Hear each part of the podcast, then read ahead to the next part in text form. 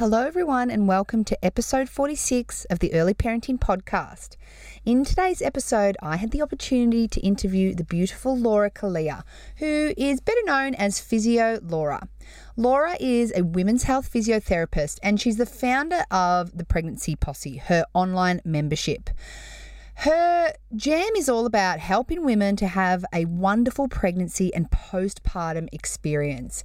Today's interview, we were able to do a little bit of a frequently asked question and answer sort of style interview. I had put a sticker on my Instagram and I got to ask all my beautiful followers what they wanted to hear about from a women's health physio.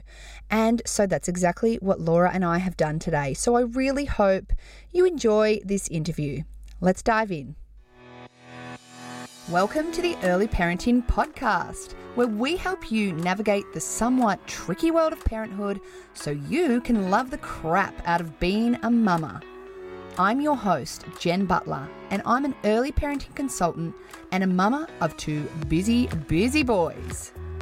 Join me as I explore all things early parenting and deliver them to you in toddler friendly, bite sized lessons because let's be honest, your toddler is probably smothering Sudocrem on the wall as we speak.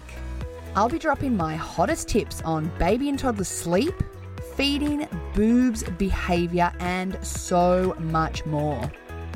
Are you ready to feel confident in motherhood? Let's dive in.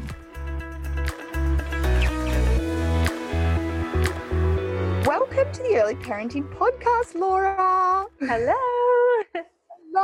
So good to have you here today. Thank you so much for having me. I thought that we would kick off by you doing a little bit of an introduction and let us know who you are and what you're all about. So, I'm Laura. I am a mum to two little guys. I've got Mussy, who is two, and Pia, who is six months. And I'm a women's health physiotherapist. I run the online membership program, the Pregnancy Posse, and I run that with my husband as well, JA. I should mention him, that's important. Shout out to Uh, JA. Yeah. And yeah, that's me in a nutshell. I've started surfing this year, so that's like a fun new hobby now that we live on the surf coast. And I love coffee. That's important too. Oh, coffee.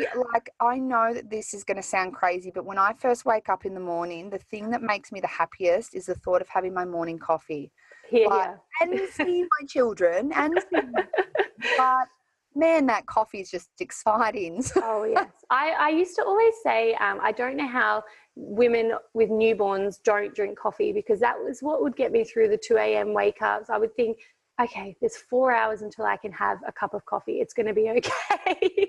Oh.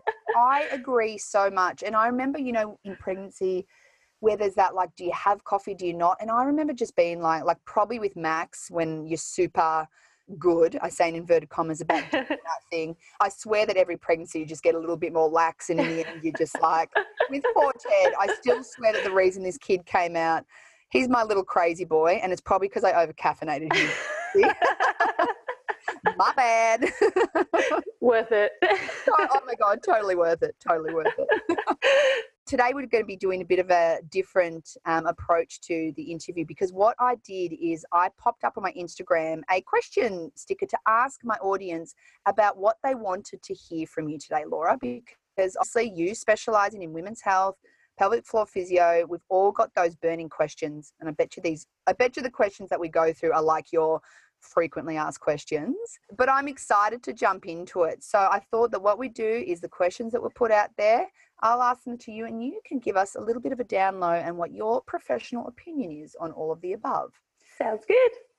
So we had one question from a mum, and what she asked was what ab exercises are good and recommended in pregnancy. So she wants to keep a core as strong as possible throughout pregnancy, but you know, in a way that's not going to damage her core and her abs. So what advice can you give our lovely mums?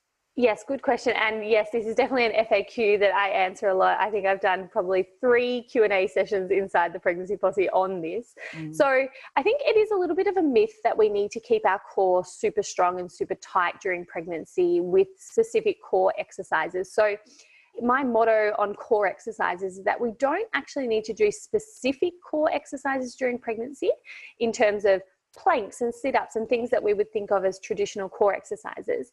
What we need to do is practice good posture make sure we keep ourselves strong and conditioned all around. We don't need to target our core specifically because our core is always working, if that makes sense. So, if we're doing a squat, or if we're doing a bicep curl, or a shoulder press, or we're using our core, it's just different to how we would think. Because often when we're doing core exercise at the gym, we're trying to tone our core, which is not really what we're aiming to do during pregnancy. So, my um, guidance is that core exercises will be enough if you just practice good posture and good form while you're doing your other exercises. So, your your functional movements. However, if you do want to do some sort of specific core exercise, what I do recommend are things like pelvic tilts, which are just really gentle. It's very hard to describe this via mm. podcast, but um, I've got loads of videos on my Instagram or inside the posse, but they're just like little tucks of your pelvis. So, really gentle core exercise. Side plank in the early days in pregnancy is okay. And things like chariot pulls are also really good. They're, they're sort of the three specific core exercises I would recommend. But outside of that, things traditionally that we think about like planks or mountain climbers or Russian twists or sit ups, they're actually a no go zone for pregnancy. So, what we need to be mindful of is that abdominal muscles are stretching during pregnancy. So, when we try and do a sit up or a plank, or we're overloading an already stretched area, and that can contribute to an increased abdominal separation or a diastasis recti.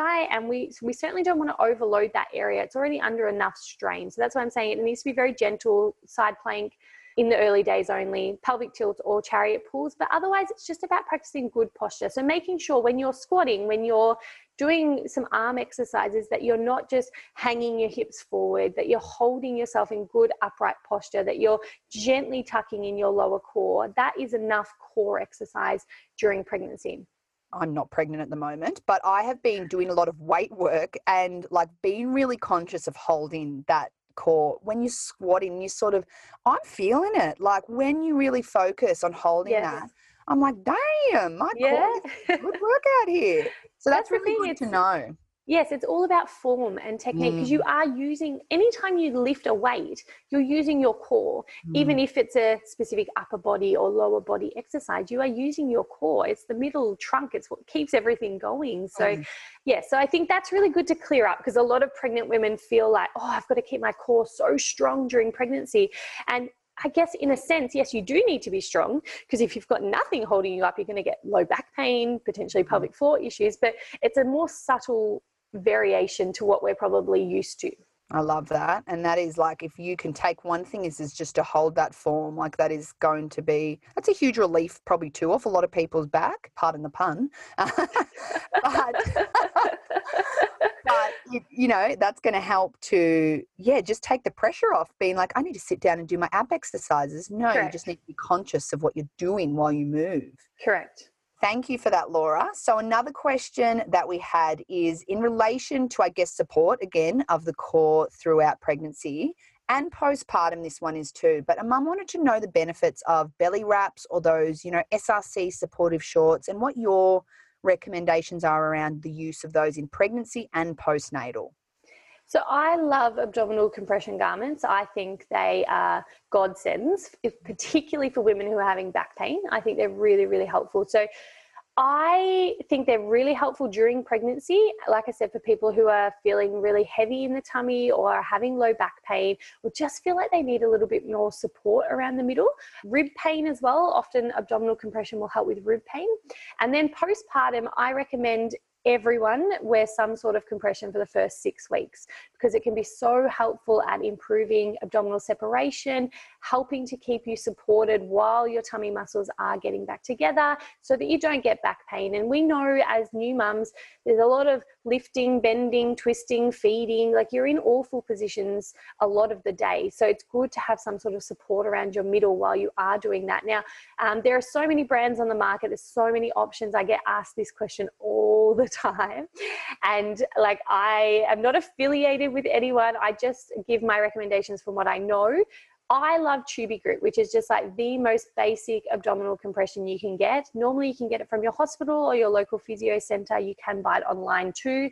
And it's just like a big cream bandage. It doesn't look pretty, but it can stretch. So it's really good because you can wear it in pregnancy and then you can wear the same bandage after birth as well. So I personally have worn that in both my pregnancies. I find it really comfortable and it's cheap. So I think that's always a good option for women. You don't have to fork out hundreds of dollars to get mm-hmm. the same effect. Now, you then also have your brands like SRC, Solidea, Active Truth, Lenny Rose Active, um, 2XU have some, like, there's so many options out there. I would say to women, I personally don't think that one brand is superior to another when it comes to true compression. It will just be about like what suits you most. So, do you like their style? Can you afford that? Do you want shorts or leggings or do you just want abdominal compression? So, for example, I don't wear the shorts or leggings after birth purely because I live in active wear all day long. So I wear leggings already. I'm not going to wear compression shorts under active wear tights because that's so much. So that's why I wear Tubigrip because it feels a little less claustrophobic. But that's just my personal preference. So many women, if you wear skirts or jeans, or you will find the shorts really comfortable. So I don't have a preference. I just do think that wearing some sort of compression is really important for the first six weeks after birth and in the late stages of pregnancy if you feel like you need the extra support.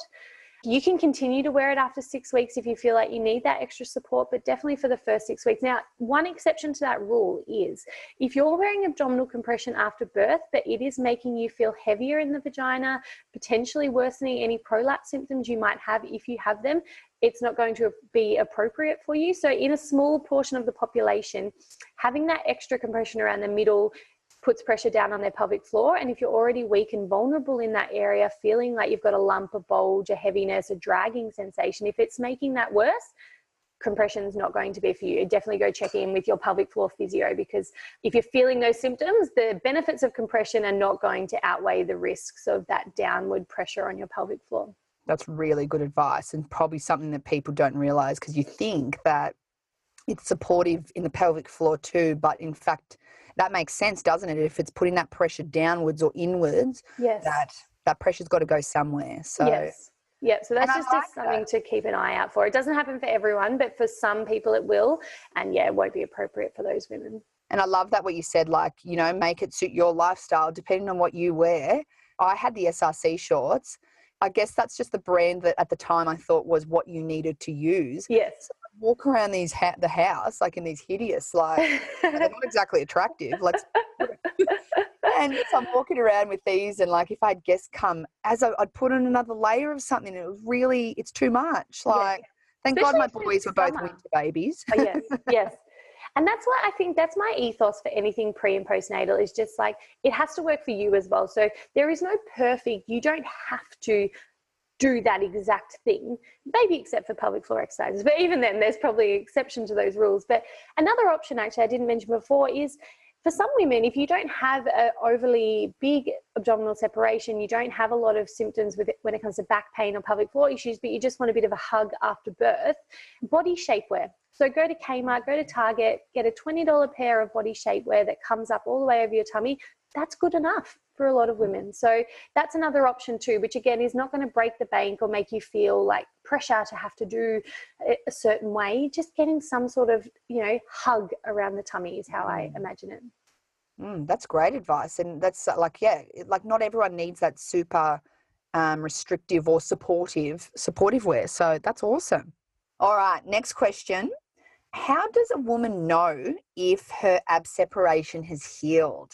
This is something I'm quite intrigued with too, to be honest. yeah, yeah. It's a good question too.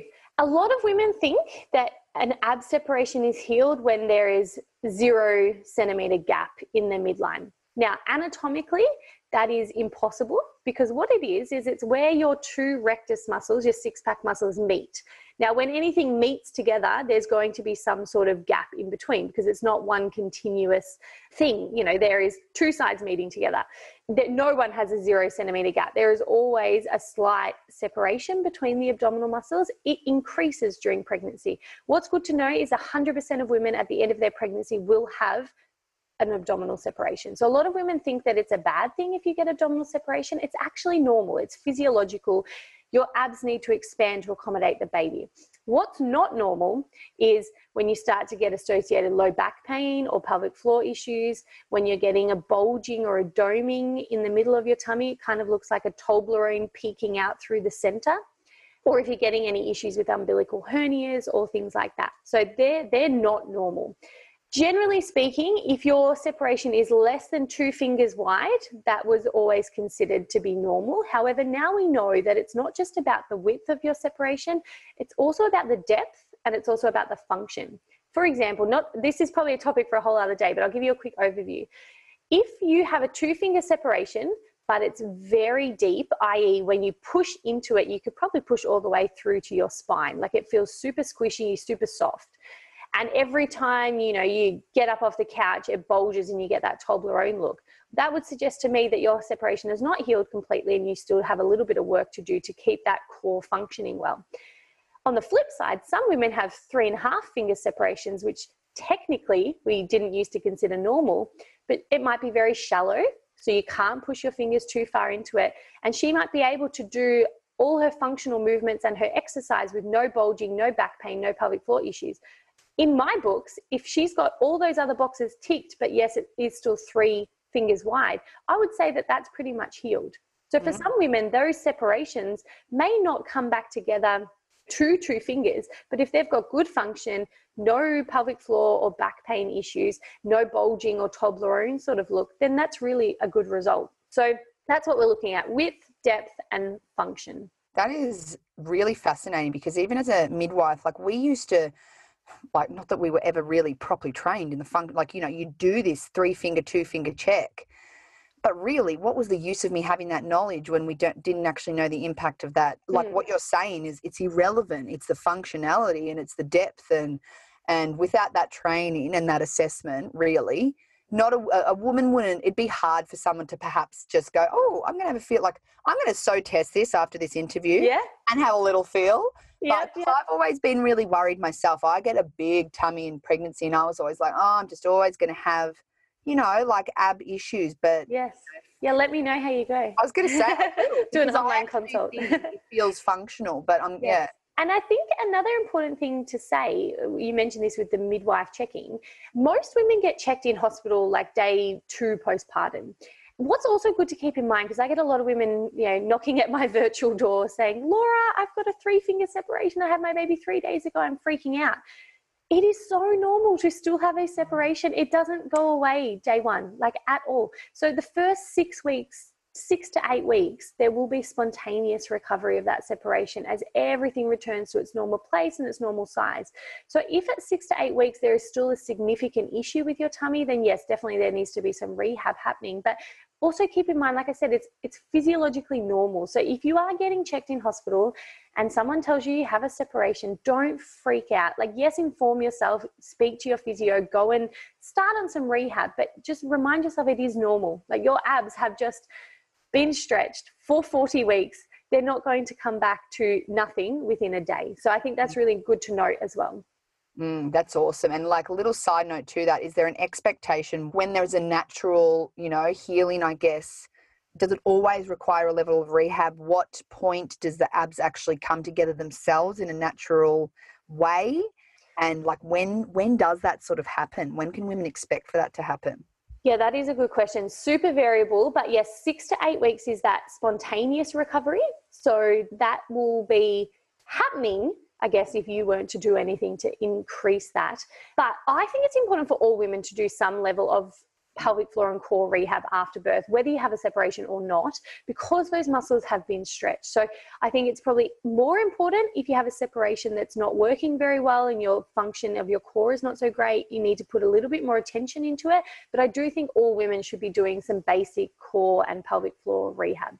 Makes complete sense. Like that, those muscles have been under so much stress and. Yes we need to look after them to like especially with subsequent pregnancies it's if you don't do some level of rehab, it's just going to matter. Like I and I can vouch for this. Pregnancy number one was quite fit going into. Didn't really bother getting very fit in between Max and Ted. And Mac, Ted's pregnancy was so much harder on me. I had pubic symphysis pain so much earlier, like pretty debilitating. You know, I could go on, and I am certain that that came down to my lack of fitness and rehab yes. in between the boys.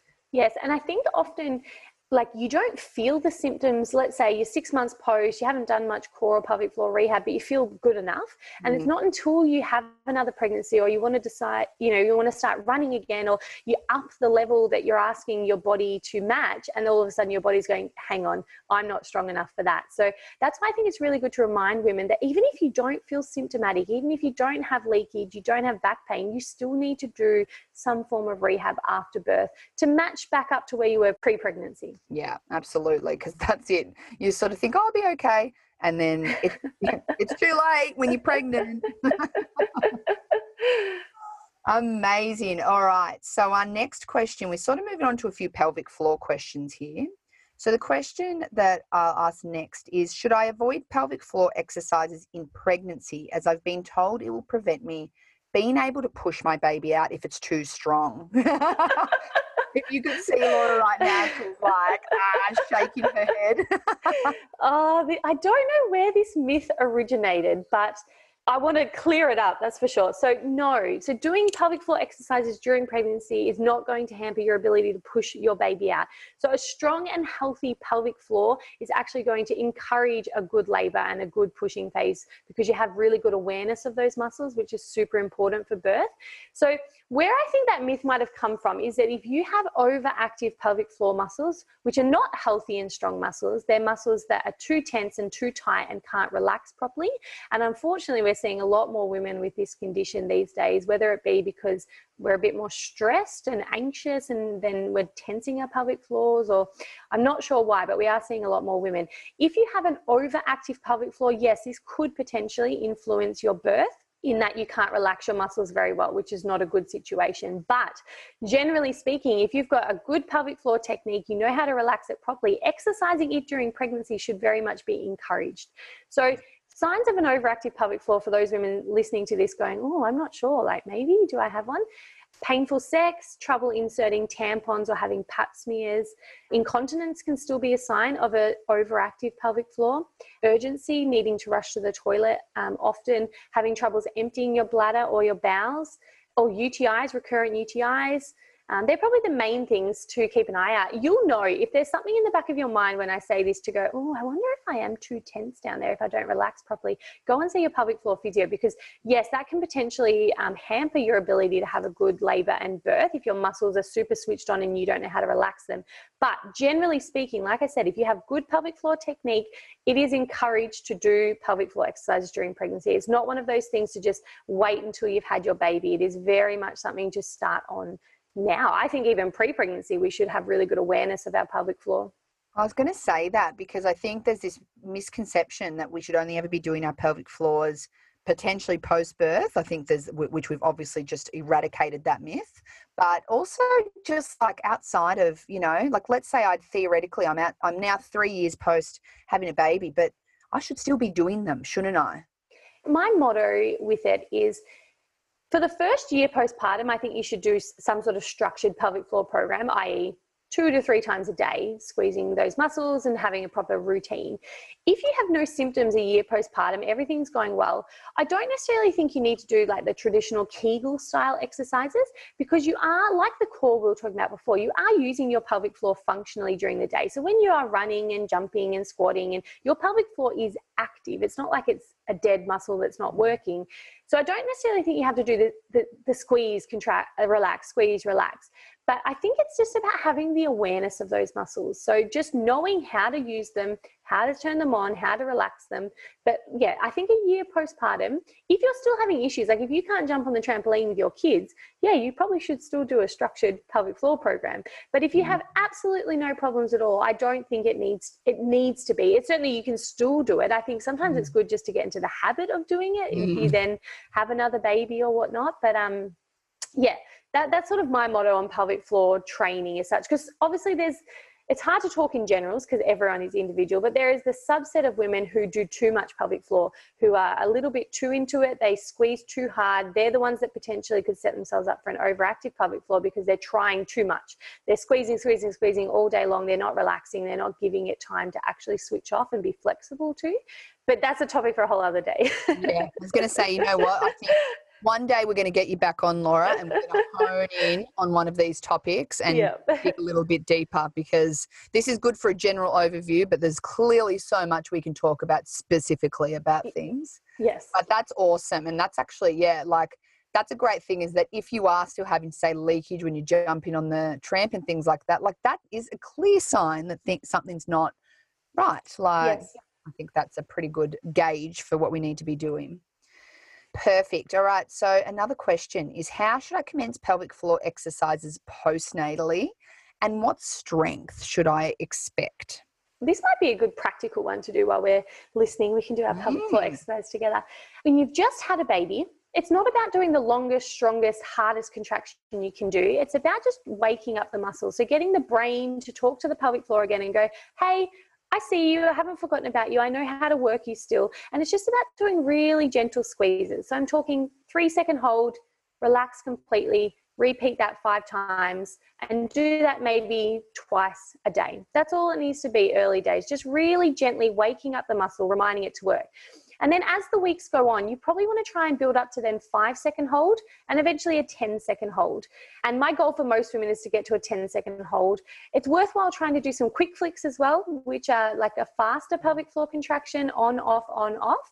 But yeah, early, early days, we're talking maybe a three second contraction. So maybe we'll try it now. Jen, do you want to do a pelvic floor contraction with me? I would love that. Let's do this. Considering that we're a fair bit more postpartum now, I'll set everyone up. So get in a seated position or lying down, whatever is most comfortable. Relax all your other muscles. So make sure that you're not tensing any other part of your body. Remember, pelvic floor should be a secret. So no one should be able to see that you're doing your pelvic floor exercises, okay? Because it's an internal lift. Now I want you to imagine your back passage, then in front of that's the vagina, in front of that's your urethra, your front passage. Start from the back. I want you to gently squeeze around the anus. Now, gently squeeze around the vagina, bring it forward. Now, gently squeeze around the front passage, the urethra, and now relax completely. And make sure that you didn't grimace your face, tense your tummy, tighten your butt cheeks, none of that. Let's do it one more time. Squeeze around the anus, squeeze around the vagina, pull it forward towards the urethra, keeping everything relaxed. Hold it there. Now, keep breathing. You should be able to talk. Keep breathing and relax. Good, Jen. I couldn't tell that you were doing it. That's really good because I was really concentrating so hard. And can I say that I probably haven't been doing floors properly because I'm just, I probably only through like the vagina area instead of it being that full sort of like wave contraction. So, God, this has been so Yes. insightful for yeah, me. zipping from the back. You're welcome. Yeah. How good's that? That's awesome. At the start, like obviously for us, we can hold that longer, but really it's just for women. That would be a quick whip in three, those three second quick squeezes like that, building up to Yep. five seconds and so on and so forth. And those, the quick flicks as you described it. yes. Mm, great. Thank you. That's really good for like everyone to have that practical talk through of that. So that's awesome. Yes. No problems. All right. So tell us a little bit about leaking. So this question is related to is there a normal time for leaking? How long is leaking after birth considered normal? Is it ever considered normal? Like what's the down low on leaking? Leakage is never normal. So Mm, I think that that statement there probably sums it up. But it is super common, 100%. It is super common. We know that one in three women who have ever had a baby will experience leakage. So I'm a pelvic floor physio. I do my pelvic floor exercises religiously, and I still had some stress incontinence in both my pregnancies. So it is super common, but it is not normal. So it's a sign that either the support structures are not strong enough, whether that be the pelvic floor or the ligaments that hold the urethra up or the vaginal walls, or that the activity you're doing is too much pressure. It might be that you're vomiting, you're coughing, um, you're jumping on the trampoline, your exercise is inappropriate, but there's a discrepancy between the pressure up top and the support system down below. So if you are leaking, it is a sign that something's not quite right and you definitely need to go and seek further help from your pelvic floor physio. That is really good advice because I think so many people just think that that's sort of part and parcel of it all and and you put up with it and yeah like there's just so many myths around what's normal and what's not and I think that there would be lots and lots of women out there who as a result are putting up with these like you know leakage and and sore backs and sore structures and all of these things all because of a weakness that's happening within the body. And look, I can't promise miracles, but for the most part, everyone I see improves. You know, it's not mm. it's not a lost cause. Most women do improve with some super simple steps as well. I think it's a mother's issue sometime in that we put everyone else first, but we don't prioritize getting our health back on track because it is something that we just put up with. But I think it's really important to go, no, no, no, like I am worthy of getting better and I can get better and I want to get better. And there are support services out there to help me. Absolutely. And on that note, I would love for you to tell my listeners how you offer support to women in the community. So, I have my online program, The Pregnancy Posse, and you can find out more information on that at thepregnancyposse.com. And I just guide women from every single week of their pregnancy with safe, tailored exercises, information on pelvic floor, abdominal separation, aches and pains. We have a weekly Q&A session with myself where you can ask all these sorts of questions. And we have a wonderful community forum of other lovely mamas and loads of information on preparing for birth and recovering after birth. So that's how I'm helping women at the moment at home on my computer, talking to thousands of women about their pregnancy and helping them have a really, really good journey. I love that. And like at the time of us filming this, it's the midst of COVID 19, and women now more than ever are needing to look for that support from online membership, that sort of portal for, for getting that support. So it's so good to know that if you're listening to this and this is going to be aired while COVID 19 is still very much an issue, that there's support out there, regardless of what's going on for you there is still places to turn to help with your you know strength and your physical health and to help you get through the pregnancy well, this has been awesome, Laura. So, for my listeners, you've touched upon a few things as to where we can find you, but where do you hang out the most online and where can we track you down and stalk you? stalk away. What's um, your address? Only if you send like online shopping or something.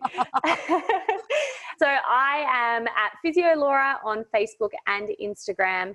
And like I said, if you want to find out more about the posse, you can see that on my socials or you can go to thepregnancyposse.com. And I have a blog over at physiolaura.com as well with heaps of information about all things pre and postnatal.